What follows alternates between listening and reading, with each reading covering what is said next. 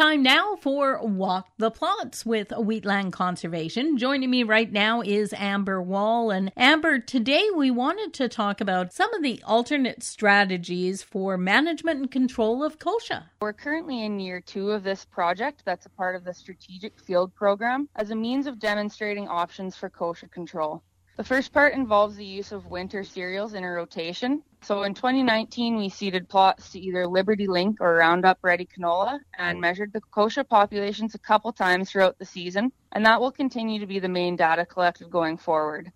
In September, into that canola stubble, we seeded winter wheat and fall rye, as well as last Friday, we were able to start seeding and seeded spring wheat. Next year, year three will consist of both lentils and peas to complete their rotation. This project also includes a separate wiping and clipping portion on lentils, as well as a herbicide layering trial, which involves applications at multiple points in the growing cycle. For Golden West, I'm Glendalee Allen Vossler.